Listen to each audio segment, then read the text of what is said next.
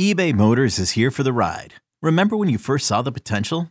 And then through some elbow grease, fresh installs, and a whole lot of love, you transformed 100,000 miles and a body full of rust into a drive that's all your own. Look to your left. Look to your right. It's official. No one's got a ride like this. There's nothing else that sounds like, feels like, or looks like the set of wheels in your garage. With over 122 million parts, you can make sure your number one ride or die stays running smoothly, so there's no limit to how far you can take it. Brake kits, turbochargers, engines, exhaust kits, roof racks, LED headlights, bumpers, whatever your baby needs, eBay Motors has it. And with eBay Guaranteed Fit, it's guaranteed to fit your ride the first time, every time, or your money back. Plus at these prices, well, you're burning rubber, not cash. Keep your ride or die alive at ebaymotors.com. Eligible items only. Exclusions apply. This episode is brought to you by Progressive Insurance. Whether you love true crime or comedy, celebrity interviews or news, you call the shots on what's in your podcast queue. And guess what? Now you can call them on your auto insurance too with the Name Your Price tool from Progressive. It works just the way it sounds. You tell Progressive how much you want to pay for car insurance, and they'll show you coverage options that fit your budget. Get your quote today at Progressive.com to join the over 28 million drivers who trust Progressive. Progressive Casualty Insurance Company and Affiliates. Price and coverage match limited by state law. It's the amazing Rico Brogna podcast with your host, Evan Roberts. All right, everybody, let's get depressed. Another depressing edition of Rico Brogna as the Mets follow up the three-game embarrassment against Atlanta by just your run-of-the-mill, lose 2 out of 3 to the Pittsburgh Pirates. The Mets have not won a road series since L.A. It has now been months since the Mets have gone on the road and won a series. So if you were hoping, the way I was hoping, certainly not expecting, but hoping that the Mets could somehow bounce back from what was the horrendous three-game sweep at the hands of the Atlanta Braves, you had another thing coming. That was certainly not going to happen. But what would happen in this series against Pittsburgh, which happened in the series against Atlanta, just not to the extreme level, is that the Mets had a lead in every game of this series. The Mets scored first in every game of this series, and they walked away with one freaking win. And they give you signs yet again that this just may be a bad baseball team because they lost Game 1 for a very different reason than they lost Game 3. But the bottom line is they find ways to lose. In Game 1, they can't pitch. In Game 3, they can't hit. In Game 2, they actually do enough to win a baseball game, but they lose 2 out of 3. They're 4 games under 500 heading into the Subway Series against the Yankees. And I could certainly tell from the tone of Met fans, whether it's via Twitter or it's texting with friends, that we are at an all-time low right now, that the expectations that this team can somehow turn this season around is at the lowest it's been in a very, very long time. So we'll get to that. We'll preview the Subway Series. We'll talk about Buck Showalter's angry meeting and Steve Cohen finally opening up his mouth and addressing his frustrations and maybe his plans or lack thereof with this team off to a bad start. But let's take a look at this series. Game 1 on every level was a debacle. I mean, if you thought they would come out and beat up old friend Rich Hill and Tylor Megill would give them a quality start and somehow the Mets would at least show the balls to bounce back from the worst loss of the season, which I think we'd all agree that Game 3 against Atlanta was, if you thought they'd be able to do it, the pitching being so bad and the defense being so bad eliminated any shot of that happening because they score a run in the second inning on a clutch RBI single by Mark Vientos, which has us all very, very excited. And even after Megill gives that run right back by giving up a 2-run double to, of all people, Austin Hedges with 2 outs. The Mets respond again. Francisco Lindor, who was playing shortstop. We saw him DH on Saturday, but was in the starting lineup, batting cleanup at shortstop, hits a home run from the right side, and the Mets respond to the Tylor Megill hiccup. And then you had the third inning. And as good as the Lindor home run felt, The miscue by Lindor in the third inning on what should have been a double play was the absolute death knell of this game. And I'll give Lindor credit for this. After the game, he admitted it. After the game, he was down in the dumps and said, I cost my team the game. And he did. No shit. Of course you did. Look, that's not a defense of Tylor Megill or a defense of Zach Muckenhirn and whatever other crap we saw pitching-wise on Friday night. But again, think about where we are in this game. It's a 2-2 game. It's the third inning, and Carlos Santana hits a ground ball to shortstop, which should be the easiest double play to turn. Lindor is going to field it. He's going to step on the bag. He's going to throw to first, and the inning's going to be over, and it's going to be 2-2, top of the fourth inning. Now, obviously, Tylor Megill, who puts a country on base every time he pitches, could have very easily still gotten his ass handed to him in the fourth inning of this game. It could have still been a crooked number in the fourth inning, and the Mets could have lost the exact same way. I acknowledge that. It's not like I'm naive enough to think that somehow Tylor Megill was going to give them this great performance, and the Met bullpen, which was going to have very few guys available anyway, was somehow going to get 18 outs. But nevertheless, your best defensive player, and he is, like we know how good Lindor can be defensively at shortstop, cannot make that mistake. And what made it worse was it was right after he hit the home run to tie the game. You're in the midst of this brutal losing streak. You've lost 6 in a row. This team can't do anything right. When they pitch well, they can't hit. When they hit, they can't pitch. And their defense, which had been a strength over the first few months of the season, has completely gone backwards. Their defense completely blows. Then you had Brett Baty making an error. Or I'm sorry, Eduardo Escobar making an error. I don't want to put it on Baty. He wasn't playing third base that day. Eduardo Escobar made an error. They scored 2 unearned runs, but really all the runs should have been unearned. I know you can't assume a double play. I'm a scoring geek. I know that full well. But that inning should have been over. Tylor Megill's day completely changes, and the Mets' day completely changes. And that's the problem. They can't make mistakes like this and just simply overcome them. They're not good enough. This isn't last year where they could make a little mistake and overcome it. So before talking about anything else that happened that inning, the bunt hit by Bae, which turned into the Escobar error, the RBI single on the very first pitch by Josh Palacios, to what happened in the fourth inning after Megill gets the first 2 outs and he issues a 2-out walk to McCutchen, gives up a hit ahead of the count, and then Muckenhirn comes in and blows up the place.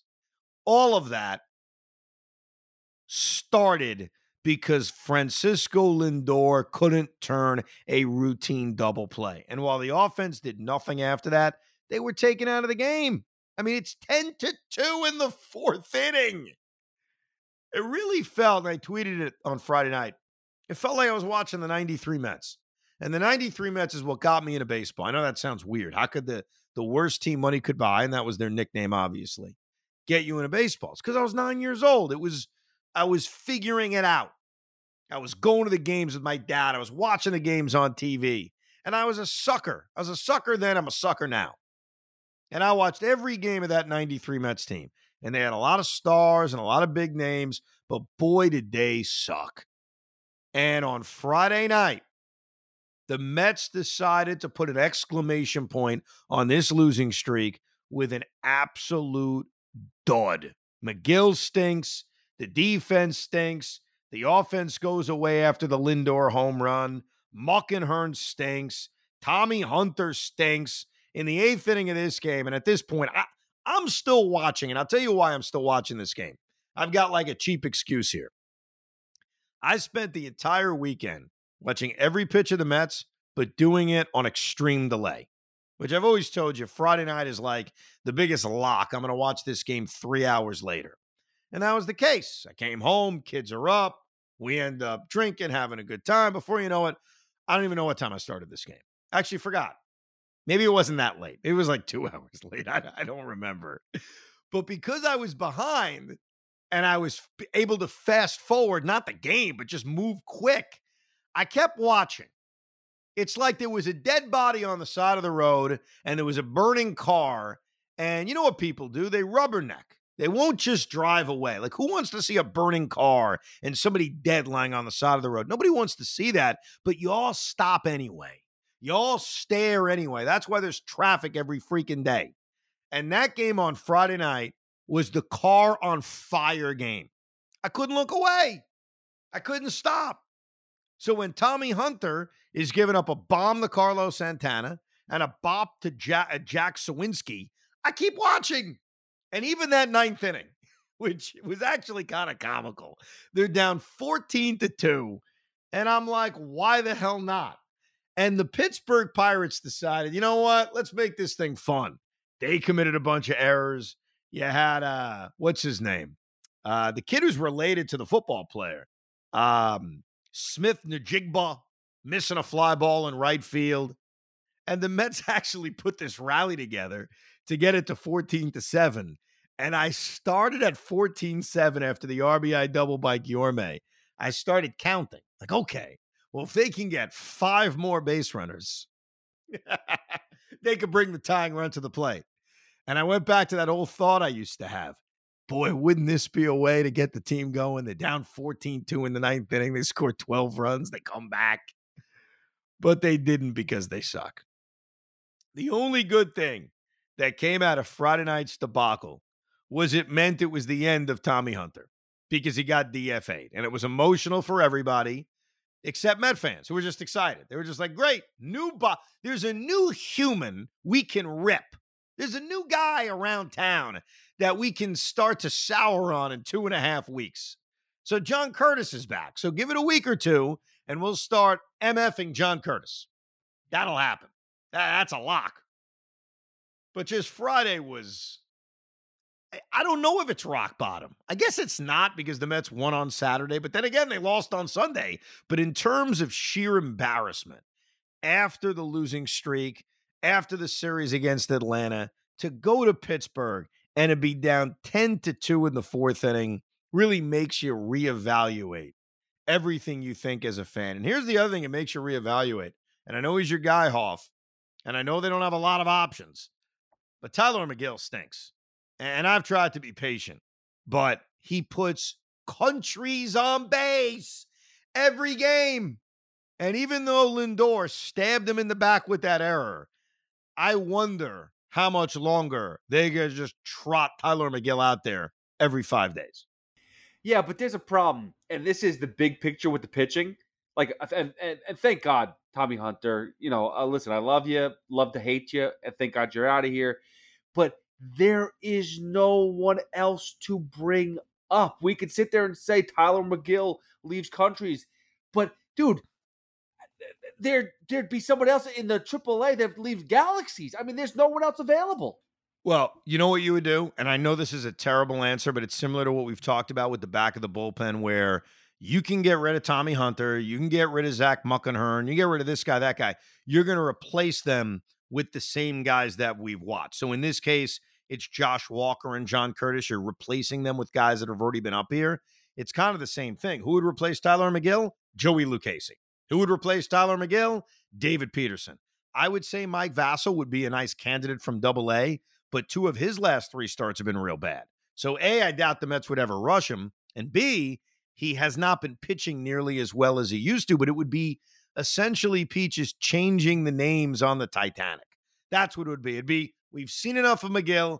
All right, Joey Lucchesi, come on back here and maybe bide some time until Jose Quintana's back. And then who knows what you get from him? The guy's missed how many months? But it's not as if Lucchesi or Peterson's the answer, Pete. It's just, all right, I'm sick of looking at Tylor Megill now. And that's what it would be. No? Listen, I get it. It's very frustrating. The pitching as a whole is so frustrating. I don't know what to do. We talked about the bullpen, and here's what it comes down to. And this is something that really bothered me from the get-go, and we still haven't done the podcast on how we could have redone this whole offseason. But the fact is, you should not be picking up scraps at any spot. And that's what it feels like the Mets have done with certain things, with bench players, with bullpen, with the back of the rotation. It's all scrap players. By the way, that podcast in which we reevaluate the offseason on the guys that everyone wanted them to go get or some guys wanted them to go get, this is a perfect week for it because the Mets have multiple off days. They play the Yankees Tuesday, Wednesday. We'll do podcasts both nights. We'll probably do a couple of drive homes, but we will throw in an extra podcast on that since the Mets have multiple off days. The other concerning thing about this team, and I can't explain this, is why they're so bad defensively now. Because for the first 2 months of the year, they were an elite defensive team. And outside of Brandon Nimmo in center and Francisco Alvarez behind the plate, who when he catches looks great back there, they have regressed everywhere defensively.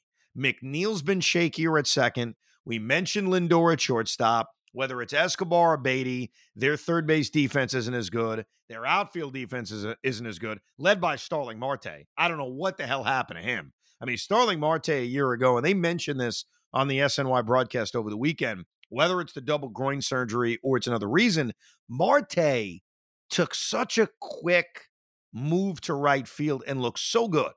Like, he made that transition seem flawless, like A-Rod to third base back in the day with the Yankees.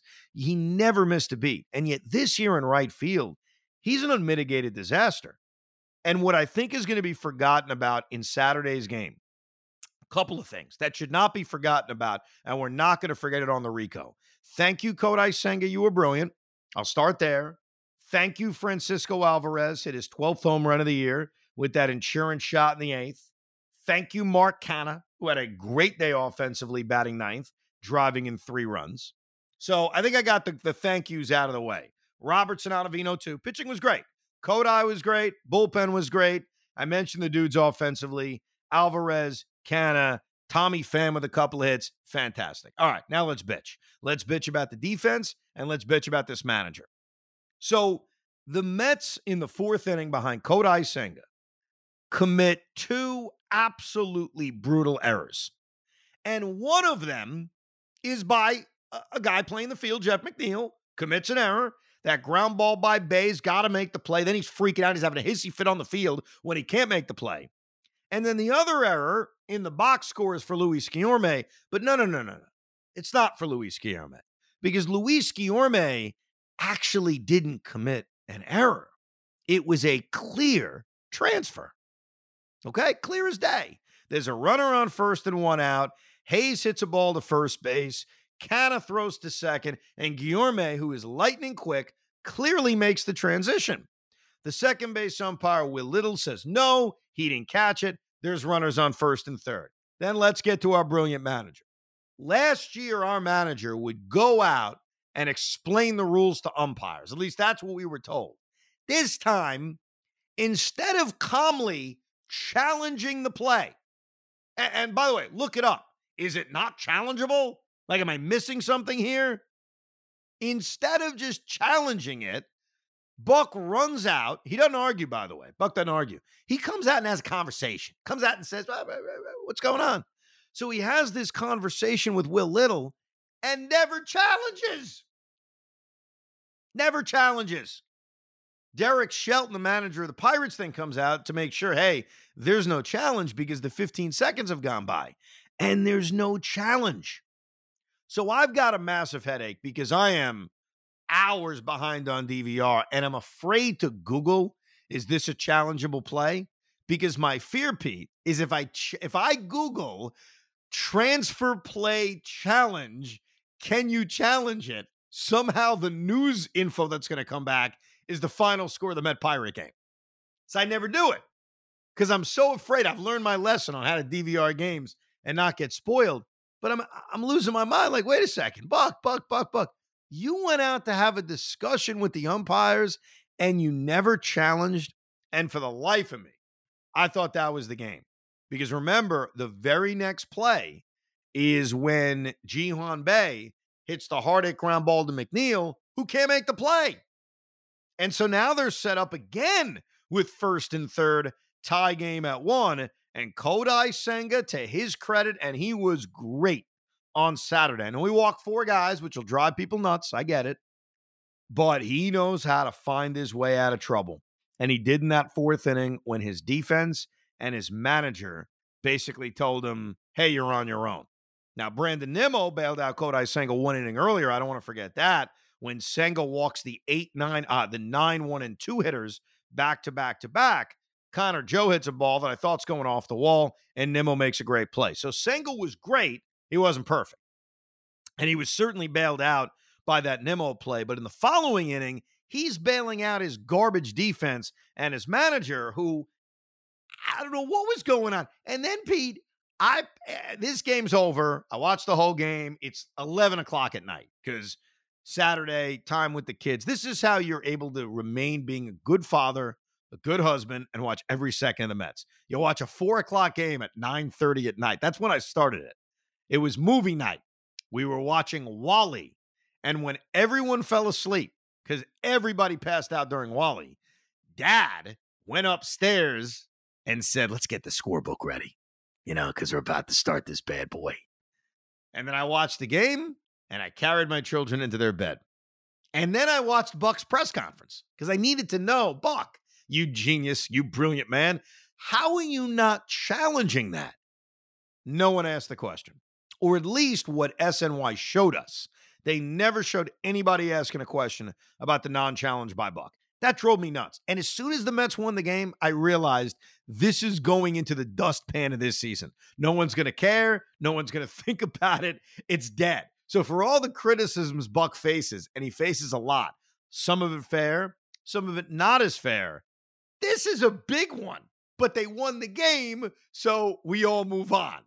But that drove me nuts. Like, it was a bad call. Guillorme clearly was transferring the ball. I'm doing the transfer right now with my hands. And instead, Buck's going out there to have a cup of tea instead of challenging the play. Yeah, listen, I had that same issue, the same argument that I was on air yesterday, or this morning, I should say. And I had the same problem with him. And Buck is just too, it's like he doesn't, I don't know if he doesn't care, if he's just lost his edge, but he does not look like the same man that was there last year. And right, everything went right last year for the Mets, so it's different in that aspect, but it's just not the same. It's just not. I question everything he does now. I don't think he ever had fire last year. I just want to point that out. Like, I don't remember Buck screaming and yelling or hollering, and certainly there weren't a lot of reasons to. The Mets had a great year last year, so I don't think that part of him is necessarily different, but missing something is. Okay, picture this. It's Friday afternoon when a thought hits you. I can spend another weekend doing the same old whatever, or I can hop into my all-new Hyundai Santa Fe and hit the road. With available H-Track all-wheel drive and 3-row seating, my whole family can head deep into the wild. Conquer the weekend in the all-new Hyundai Santa Fe. Visit HyundaiUSA.com or call 562-314-4603 for more details. Hyundai, there's joy in every journey. Another day is here, and you're ready for it. What to wear? Check. Breakfast, lunch, and dinner? Check. Planning for what's next and how to save for it? That's where Bank of America can help. For your financial to-dos, Bank of America has experts ready to help get you closer to your goals. Get started at one of our local financial centers or 24/7 in our mobile banking app. Find a location near you at bankofamerica.com/talktous. What would you like the power to do? Mobile banking requires downloading the app and is only available for select devices. Message and data rates may apply. Bank of America NA, member FDIC. Because he didn't miss a lot last year. There weren't a lot of things that we walked away saying, hey, how'd you miss that? And not making the umpires take a look at that. Again, I mean, unless I am completely missing something, this is not a challengeable play. And if it is, I'm stupefied by it because it certainly wasn't acknowledged on the broadcast.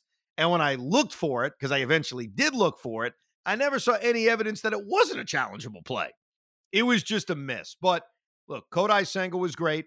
I thought for a second, because remember, Senga finished this game by not allowing a base hit since the second inning. So Senga, who only allowed 2 hits in this game, allowed them in the first 2 innings. The last walk he issued was in the 4th inning. So in the 5th, 6th, and 7th, he retired everybody except for one guy who got on by an error. So I thought at 96 pitches, maybe I push him for the 8th. I thought about it because the Mets have the ability, and we'll spend more time on this later on in the pod, with the multiple off days coming up next week against the Yankees around the Yankee series, that they can really play with their rotation however they want. And if they want to give Kodai Senga an extra couple of days, they can. And it wouldn't be the worst thing. So when you know you can give a guy a few extra days, do you push them? Do you challenge them a little bit more? That's the way I viewed it. Would I challenge him? Now, at this moment, the Mets are up 4-1 because they added an insurance run in the eighth when Alvarez hit the home run. Heart of the order's coming up. I thought maybe this would be the time to do it at 96 pitches. Buck decided to not. He did his formula of, let me use David Robertson against their better hitters, and Robertson had a nice bounce-back game from the Thursday game against the Braves, gave up a leadoff hit, struck out back-to-back guys, and got through the eighth. And then Adam Ottavino came in and had a very clean 1-2-3 ninth inning after the Mets added another insurance run in the ninth on the Mark Canha RBI double, and they won this game by a score of 5-1. Coming into the game, though, I was a little perturbed at Mark Vientos not playing. Now, remember, Mark Vientos has had start and stop playing time since being recalled. With Alonso now on the injured list, there's more opportunity for Mark Vientos to play every single day. The night before on the Friday game, he had an RBI single in the second inning. He drew a walk. He had a productive day. I wouldn't say it was a monster day. Wouldn't say it was an incredible day, but it was a nice day, especially that RBI single early, which you forget about because the Mets obviously gave up 14 runs. So I thought he had earned another start. Now, obviously, the decision Buck made not to play him worked out because Tommy Pham played left field, who's an option to sit. He had 2 hits. Mark Canha played first base. He was the mass RBI producer. He had a couple of doubles. So it worked. I want to acknowledge that. Whoever would have sat instead of Vientos would have either been Mark Canha or Tommy Pham, especially because they wanted to give Lindor the half an off day, which I'm not complaining about, especially when he had the defensive miscue the night before. So I'm not even going to mention Guillorme playing as something that was bad or an option because I get it. Lindor hadn't had a backup shortstop on this roster for a few weeks. So you want to give him a clean up the mental health after making a brutal error the night before game. I'm not going to scream about that. So it's really either Pham or Canha, and both guys were productive. The problem is it cannot be easy for this young player to have such start and stop playing time since being recalled. He doesn't get to play consistently. And even after a positive game on Friday night, it doesn't turn into a start on Saturday. And that was very frustrating. So the Mets win a game. That felt good. That felt nice. I said to my wife after she woke up, honey, I see sun now. The Mets won a game. Because here's the funny thing. I had a great Saturday playing with my kids, but there was like this little fog hanging over. And that fog is the Mets. Like, we had a great time. We were playing baseball. My oldest son had one of his friends over. We were playing baseball. We were playing basketball. We were on the swing. Me and my little guy were going down the slide. Like, it was such a, had a barbecue. Like, what an American day. What a great American day. Can't complain about it. But there was this tiny fog hanging over. Like, every time I wanted to say, oh, my God, this is the greatest day ever. And it was a great day. 8.5 out of 10. There was that fog. That Met fog that hangs over. That's the problem with this team. Even when things are going well and other things, you think about this team and it'll just bring you down. It's been even affecting my jet love because Scherzer and Verlander has so crapped the bed that even when I saw Aaron Rodgers sitting there at the Tony Awards, and normally I'd be pumped up, look at my quarterback, he's out and about, he's having a good time. As I look into his eyes, I see Max Scherzer and I see Justin Verlander. And I see Kevin Durant, and I'm like, this guy's going to disappoint me. He really is. I'm happy he's here, just like I was when KD was here, just like I was when they signed Scherzer, same thing. But I'm looking into the man's soul, and all I can see, and it's not his fault, he's done nothing wrong. All I can see is massive disappointment. Then we get to Sunday. Big game. Big game. Mets win a series, 2-game winning streak. It doesn't change everything, but it makes you feel a little bit better coming back to City for this 5-game homestand against 2 franchises that everybody hates, the New York Yankees and the St. Louis Cardinals. Can they get to 32-34, which is not good, but it's better than 31-35. Can they win a series against the Pirates, who, by the way, they may have to battle for a wild card spot, assuming we're lucky enough to be in a wild card race, which at this rate may not exist? Can they win a series against the team they're competing with for potentially a spot? You got Cookie Carrasco on the mound against Mitch Keller. And we get a nice little pitcher's duel to start. Carrasco gets through trouble in the first and second after putting leadoff guys on base, and the Mets break through. Jeff McNeil, of all people, who's had a quietly crappy season. Let's be honest about Jeff. You know, the batting average isn't horrible, 270, 275, but he never gets an extra base hit. And certainly that 275 average is 40 points below what it was last year. And so he's a singles hitter, hitting 275, not getting on base a lot, not driving the ball, not driving runs in. And he actually did drive a ball in when he put one into the seats in right field to give the Mets a 1-0 lead. And Carlos Carrasco, it took him 30 seconds. I timed it. It took him 30 seconds in the fourth inning to give it right back when Jack Suwinski, who's been a pain in the ass the entire weekend, hits an absolute bomb off the foul pole in right field. One good thing about the home run off the foul pole, the discussion was brought up by Jet, who is six, not by me. What do you think he says, P? It's a trivia question for you, because you've got kids who are learning baseball. What does Jet say and is confused by on the Jack Suwinski home run? But it's a discussion we all have to have. I had it with my dad. He had it with me. And if you don't know, just tell me. I'll tell you what it was. Why is it fair if it hits the foul pole? Hey, you're my guy, Pete. You're my guy. You're damn right. That's exactly what it was. And it's a discussion we all have to have, right? You're teaching your kid baseball. They thinking they're understanding it. And then Jack Suwinski has to put one off the foul pole. And Gary Cohen has to scream, fair, home run. Dad, dad, dad, dad. I don't get it, dad. Dad, I don't get it. And here's the best part. We really don't have a good answer. Like, none of us do. Like, what the hell's our answer? The only answer you could have is the whole whataboutism game, which I hate, which is, well, we drive on a freeway and we park on a driveway. But that doesn't answer the question. That's all true, but why, if it hits the foul pole, is it not foul? So I explained to Jet that there are many an announcer, and I've done it too, where we refuse to call it a foul pole, we call it the fair pole. And he's like, but it's not the fair pole. I was like, I know, but it represents the fair pole. I mean, if a ball hits the line down the line, it's a fair ball. If the ball hits the pole down the right field or left field line, it's a fair ball. So it was a nice discussion while I was depressed about, you know, Carlos Carrasco immediately giving back a 1-0 lead. And then before you know it, they're down 2-1 because Ji Hwan Bae doubles. Omar Narvaez is not Francisco Alvarez, which means he can't block balls in the dirt. That's another thing. Alvarez is so much better defensively than Narvaez. Forget the bat for a second, which is obvious. Why would I waste our time on that? Defensively, and you've seen it just in the few games that Narvaez has played, and obviously the tons of games that Alvarez has played, he's better at knocking those balls down in the dirt. So he allows Bay to go to third. Marcano gets the RBI single, and little do we know, in the fourth inning against the struggling Mitch Keller, that's your baseball game.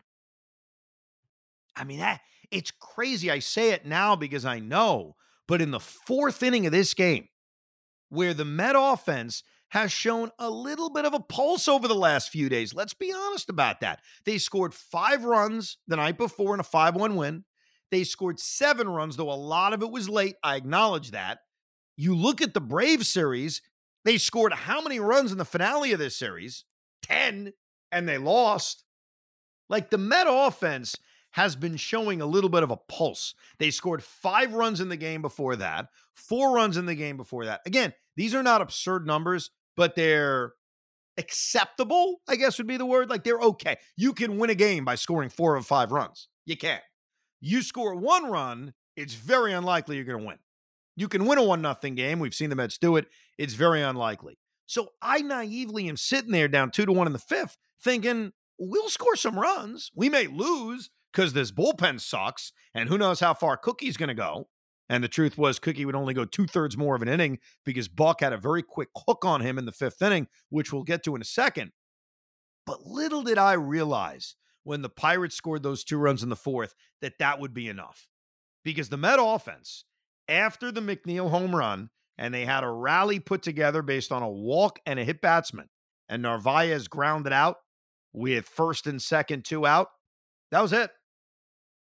Like, they're barely threatened ever again. As far as the handling of Carrasco is concerned, I'll admit it, I didn't love when he took him out in the fifth. There's 2 outs, there's 2 on, he just got Santana out, his pitch count is very low, it's 81, and Buck immediately goes to Josh Walker.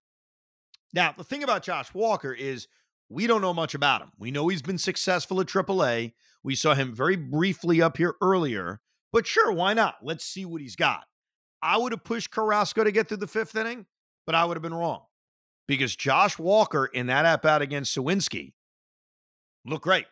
And considering Suwinski had the 2 hits against Carrasco in the home run, Buck obviously looked at the 2 for 2 and said, I ain't risking this again.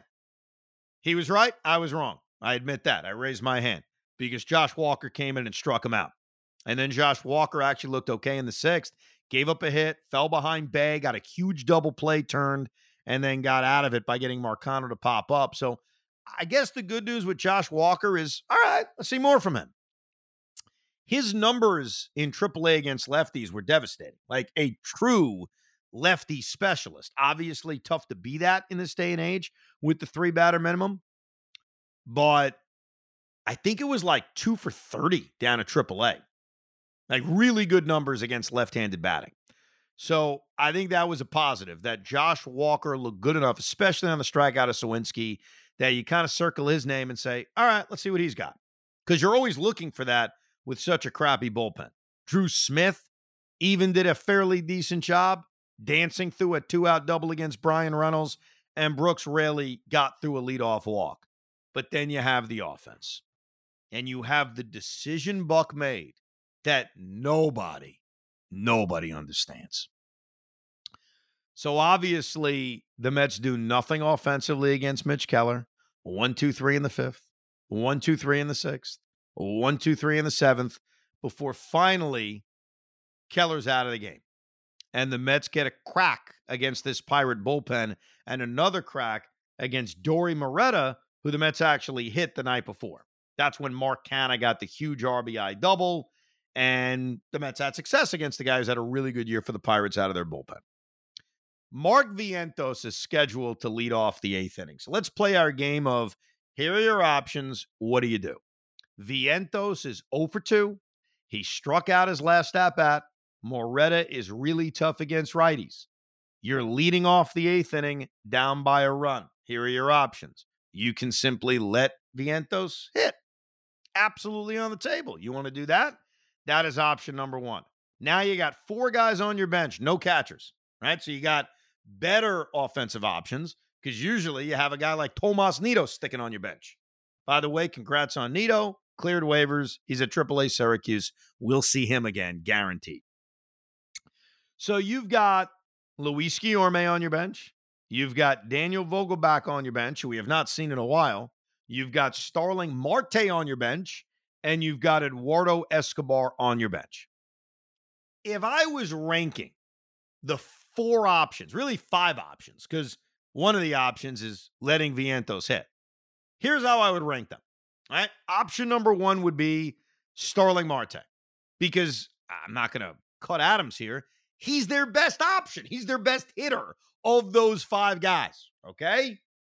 Starling Marte is number 1. Number 2, don't hate me for this. Don't hate me for this. Option number 2 is Daniel Vogelbach. Option number 2 is Daniel Vogelbach. And the reason why is because as much as we all hate him, he draws walks. He does. You can't deny that. And when you're down by a run leading off the 8th inning, I'd be really happy with a walk. I would be thrilled with a walk. Now, you then have to use someone else to pinch run for him, and that best option is Starling Marte, which goes back to why Marte is your best option, because why would you use him to pinch run if you could use him to pinch hit? So Marte 1, Vogelbach 2. Number 3 to me would be letting Mark Vientos hit. He'd be right there in the middle. Like, young guy, showed you something 2 nights earlier. He got robbed in the 3rd inning on a sliding catch in right field by Connor Joe. So I put him at number 3. Number 4, Eduardo Escobar. My last option, the option that makes the least sense, is to send up the guy who was in AAA last week and this year has hit .231. That would be the last option. Now, Luis played the night before. He went 0 for 3. It's not like he is showing you that much offensively. How Buck Showalter decided to go with the worst possible option to pinch it down or run in the 8th inning, I do not understand. So let's not waste time arguing about Vogelbach, because he wasn't even used. Buck Showalter used the worst possible option. Now, Pete, I could see it in your head.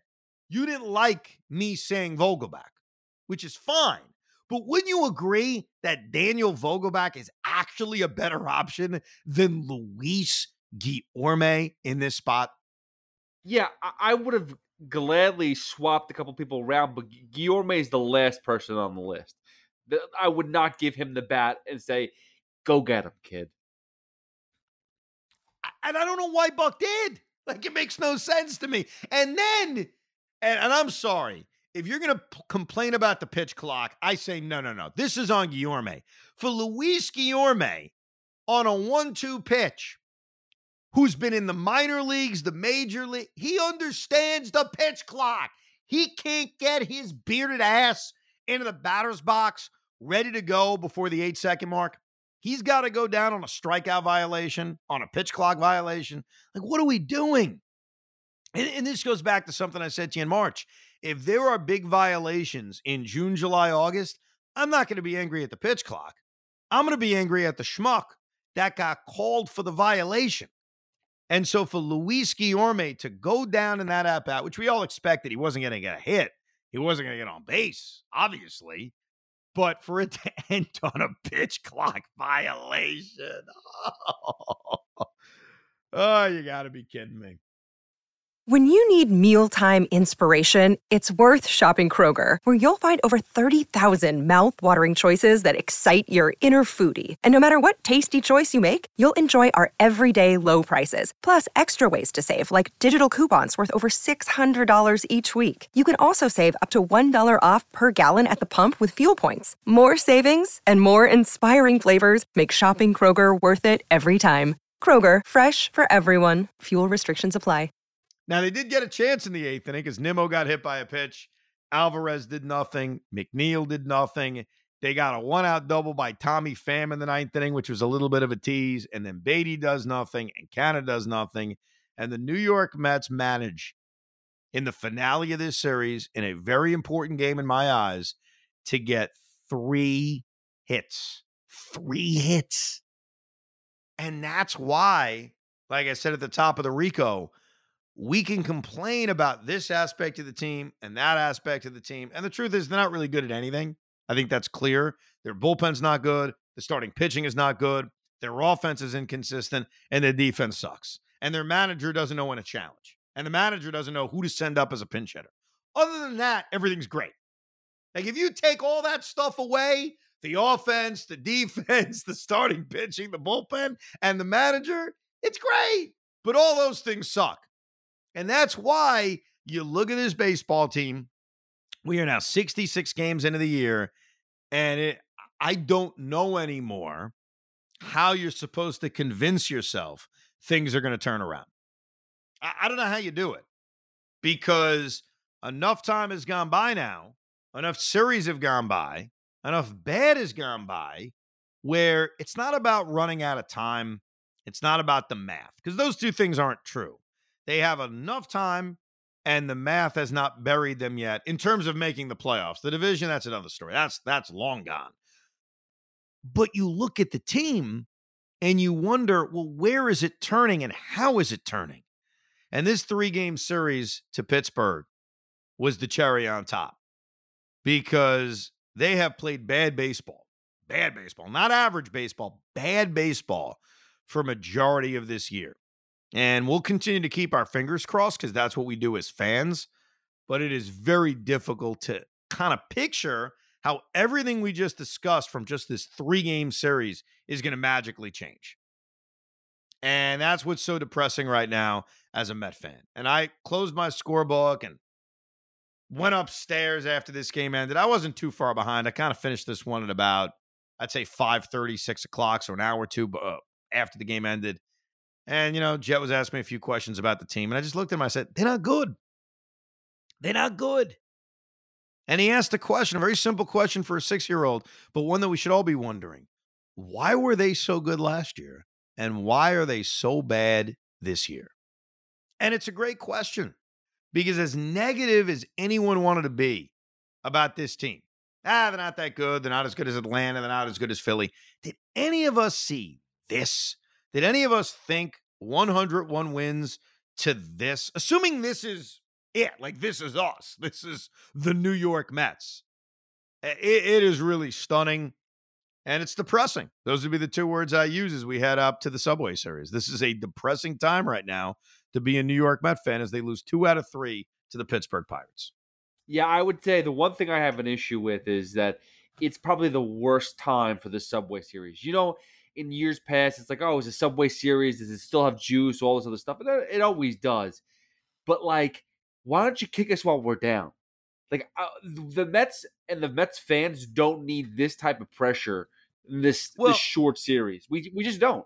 Okay, so my one counter to that would be, and I've brought this year up a bunch of times, because there have been years where the Mets have struggled. It looked like things weren't going to go well, and things have turned around. We had that in 2015, obviously, after the Wilmer Flores trade, non-trade, crying, Cespedes trade, and everything turned around. But I mentioned 1999 a lot, because 1999 was the year where Steve Phillips decided to cut Bobby V's balls off and fire his coaching staff. That happened in the midst of the Subway Series. So while the Mets lost 2 out of 3 to the Yankees that year, the turnaround for a team that ended up going to the National League Championship Series occurred in the midst of a Subway Series. Sometimes the Subway Series, as much as there's pressure, and there is, from the fan-to-fan combat that we have, sometimes that can turn it all around. Now, I'm not saying it will. I'm not offering this grandiose prediction, but I almost look at the Subway Series being right now as perfect timing. I look at it the opposite, Pete, because I think you go into this playing your worst baseball, feeling like it's rock bottom, and maybe that World Series atmosphere that does come along with the Subway Series. And there is a World Series atmosphere. There's a sold-out crowd. There's electricity in the building. I've always admitted that. Maybe not as much as there was in 1997 or 1998, 1999, but there is that. Maybe that helps this team turn. Maybe Max Scherzer and Justin Verlander getting, I don't think it's a reprieve, but to many it is, because it's Mets-Yankees, a chance to have that big moment in a big game. Maybe it does help this team turn things around. And if they go out and they win 2 games against the Yankees and they start to play better baseball, it'll look like that's the case. So I don't necessarily look at Mets-Yankees now with the Mets struggling as the worst thing. Like, I don't think it's the worst thing. And the Yankees aren't playing great baseball either. And the Yankees come in with their own set of issues. It's very different than the Mets. I'll fully acknowledge that. They're in a playoff spot. They have injuries that they could legitimately use as an excuse. We don't, as much as Pete being out sucks. So I don't know. I don't necessarily think the timing of this is all that bad.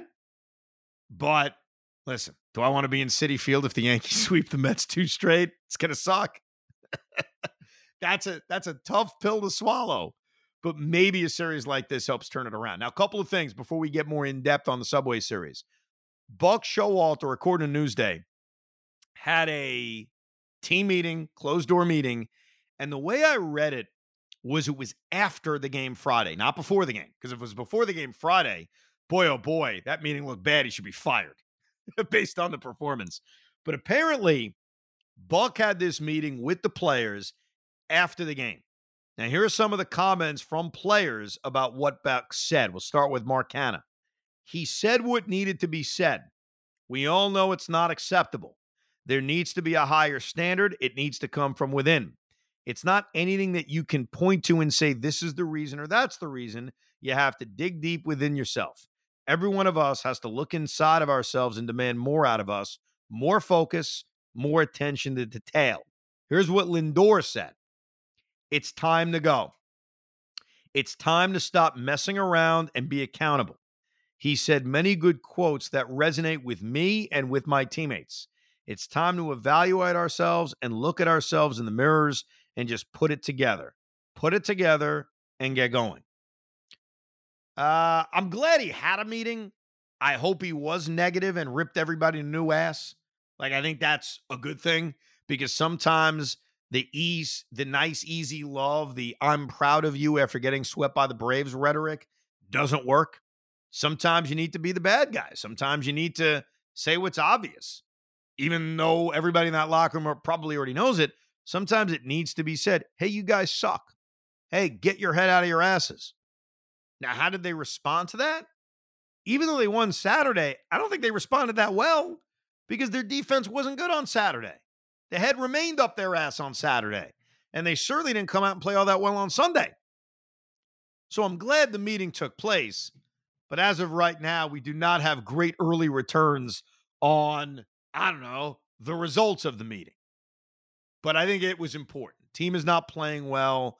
Rip him a new ass. Now we have Steve Cohen.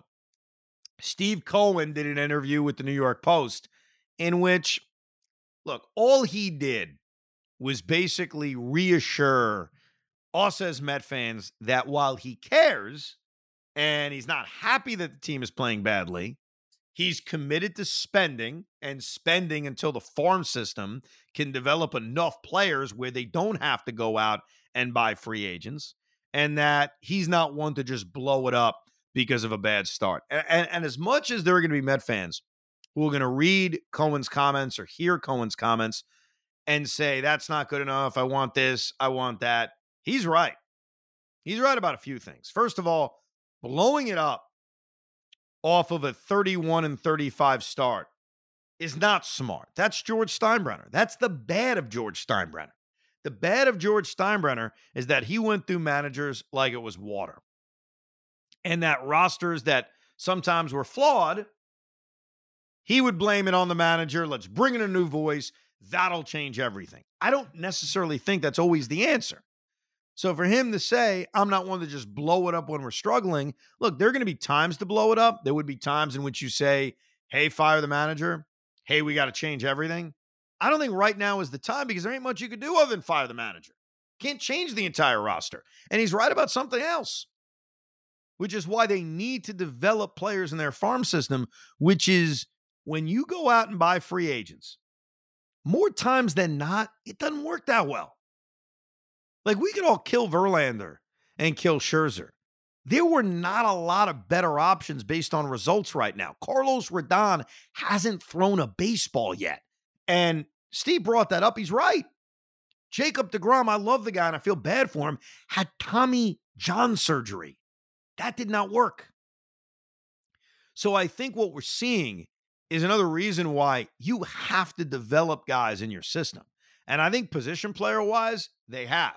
That's why I remain steadfast that this lineup, while it sucked on Sunday and has been wildly inconsistent, I think their lineup will eventually be okay.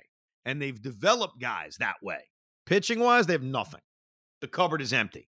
Hence why they decided to go out and rely on aging veterans in this rotation. Not just Verlander and Scherzer, but obviously the other veterans in this rotation that they're relying on.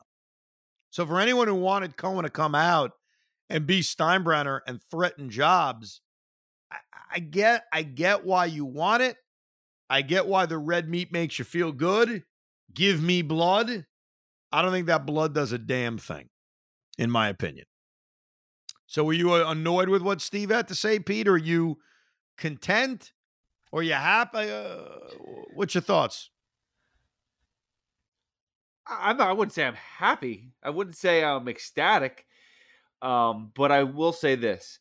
And it's like a double-edged sword when it comes to Billy Eppler, too. It's kind of like a pass to him with what Steve Cohen said, because Billy Eppler, he's not going to be able to make trades because he's not going to give up prospects. He's not going to have that opportunity to go make a big splash. So this is, I think you said this last podcast, this is the team.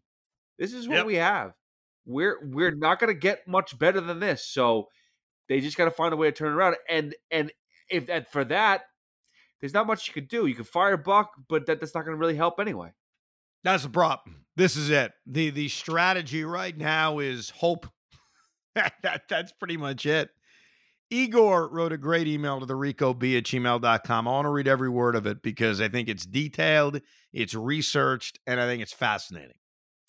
And it goes into a deeper detail on something we talked about earlier with Mark Vientos. So, Igor, the floor is yours as I read your email. What they've done to Vientos is insane. Here's how crazy it is. Vientos played against the Tampa Bay Rays on May 17th. Had a huge home run to tie the game. The next day, May 18th, benched. He plays on May 19th and has a clutch RBI single in extras that helps them win the game. There's no game on May 20th. On May 21st, he plays the second game of a doubleheader. There's no game on May 22nd.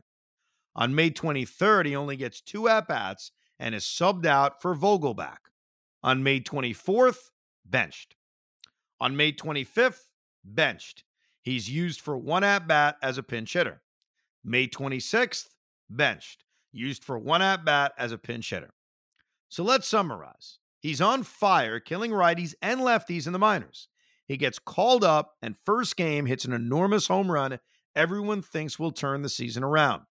From May 17th to May 26th, that's 10 days, Vientos starts only 3.5 games. That is absolutely insane. In 10 games, he gets a total of 15 at-bats. 15 at-bats in 10 days. It is complete and utter malpractice. Igor brings up an amazing point, an excellent point. The handling of Mark Vientos has made no sense. None. And even now, with Pete Alonso on the injured list and another slot opening up for him to get an opportunity to get at-bats, he is still being blocked out. Now, again, on Sunday, or I should say Saturday, it worked. Like, I'll admit it. Tommy Pham hit. Mark Canha hit. So the results worked on Saturday, which makes you say, yeah, it's fine. But it's not fine in developing this kid, in seeing what he is. We have now seen what Francisco Alvarez is, and it's damn good. He is not only the catcher for this team, he may be the all-star for this team. And it's on the table. Now, I want to make something very clear. Pete and I are very familiar with the subject, so we're going to just nip it in the butt right now so that there's no debate about this. Do not tell your friends or call up Sports Talk Radio and say Francisco Alvarez can win Rookie of the Year. He cannot. All right? Corbin Carroll will win Rookie of the Year. It's not a knock on Francisco Alvarez. It's just that ain't happening.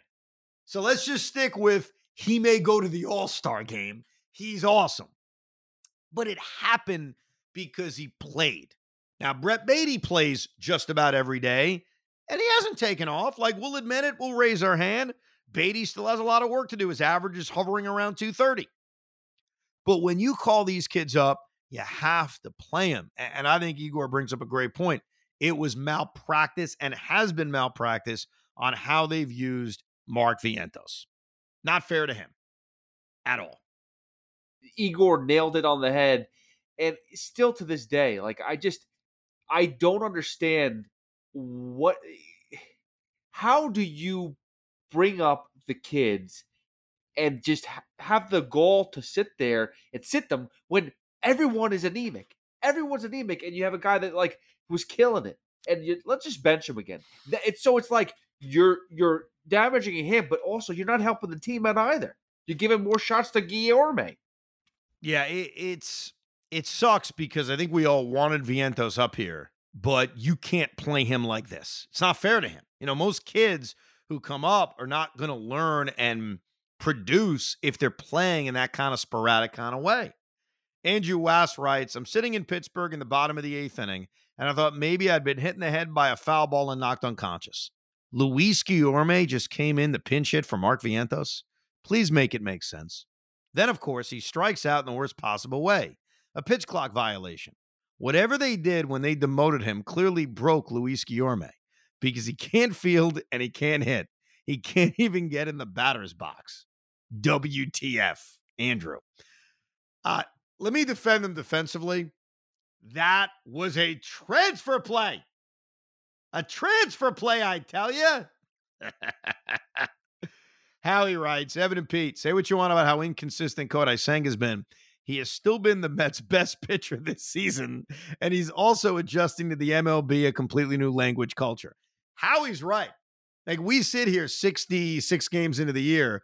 Who's been the Mets' best starting pitcher? Like, if you had to answer that question, how is it not Kodai Senga? It is, right? Yeah, no question. It's definitely Kodai Senga, 1,000%. It's just not that great, though. It's been so still inconsistent. Yep, no doubt. Dan Gavin writes, they find ways to lose. Big fan of the podcast. Unfortunate, pathetic sweep in Atlanta. The night of the 13-10 loss, before listening to the pod, I said to a friend, the 2022 Mets found ways to win. When they were down, you always had a feeling that a comeback could happen, and it often did. When the 23 Mets are winning, not losing, you always have a feeling they're going to blow the game. You hit the nail on the head. The team finds ways to lose. The second half of the episode largely focused on what, if any, solutions could come from this.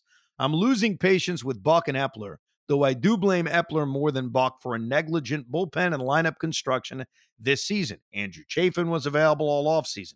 Vogelbach and Ruff obviously didn't get us where we wanted to be, and putting all the stock in the rookies to make the difference in the lineup was always a risky bet.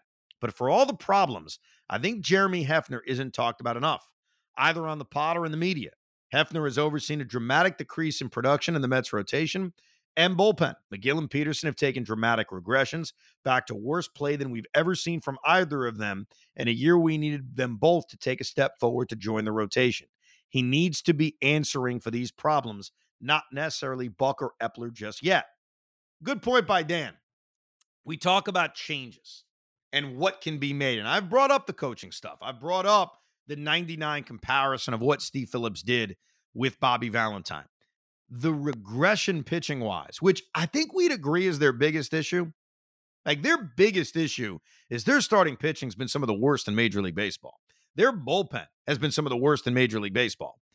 Obviously, with Verlander and Scherzer, you can look at age. You can look at health. With Carrasco, you can look at age. You can look at health. Senga's making an adjustment. Quintana hasn't pitched, but Tylor Megill has gone backwards. David Peterson, more than anybody, has gone backwards.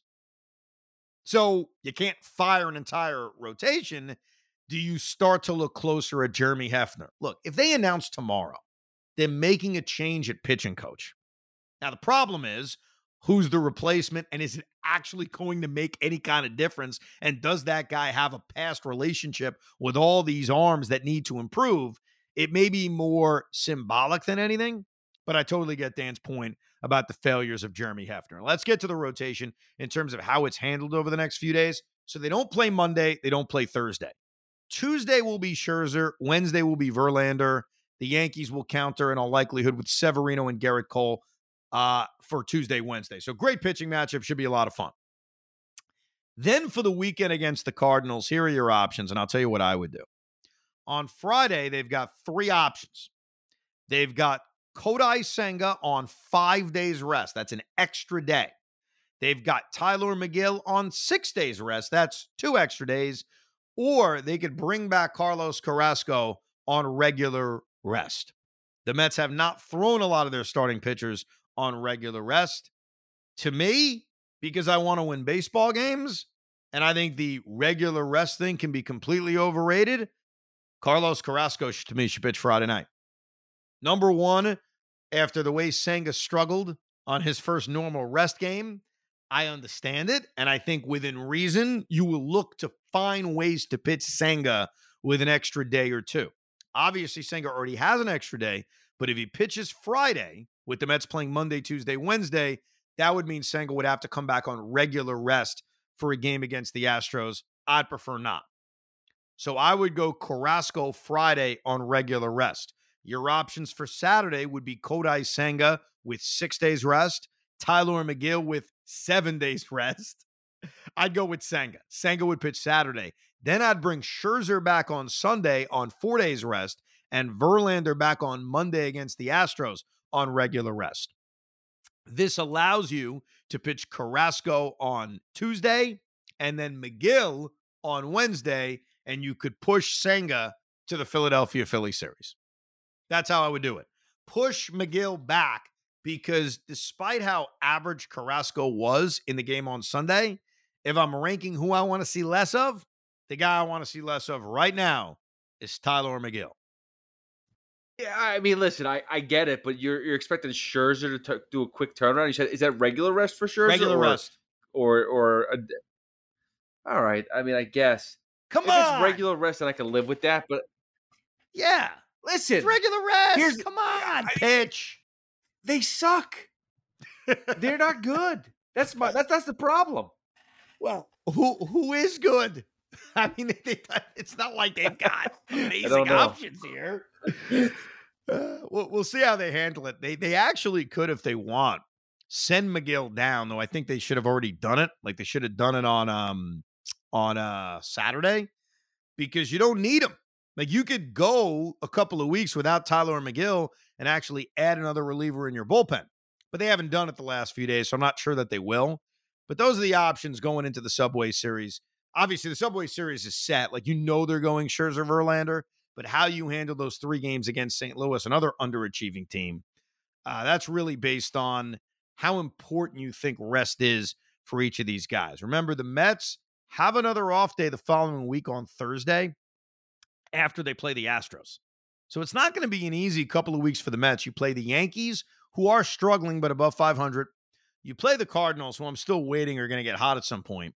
You play three games in Houston against the Astros, off day, and then three games in Philadelphia against the Phillies. And what scares me about the Phillies is that the Mets have owned them so much the last couple of years. That's bound to change. That's bound to change in an epic, epic, epic way. Ah, boy. What a fun time to be alive, isn't it? Mets keep losing series. They're under 500. They're closer to last place than first place. Yeah, it's exactly the way we had it all drawn up. It's exactly the way we expected it. But we do appreciate you downloading and listening as we go through this 162-game gauntlet. You can obviously email the pod, thericov@gmail.com. Appreciate all the emails that come in throughout the game. I can't check my email now during a Met game because now I get live in-game analysis to the Rico Brogna email. And so since I'm DVRing a lot of games, now I got another thing I need to avoid when I'm DVRing games. But it should be a fun week. I'll be at both games out at Citi Field, and we'll do a couple of drive homes. We'll do a drive home after Tuesday's game. We'll be a drive home after Wednesday's game, and we'll give you an extra pod. We'll finally do it this week, reevaluating the offseason and all the moves that could have been made, should have been made, and thank God they weren't made. But we do appreciate you listening and downloading Rico Brogna. We'll talk to you soon. We hope you enjoyed this episode of the Rico Brogna Podcast. It's amazing, isn't it? Make sure you download it now to keep it on you at all times.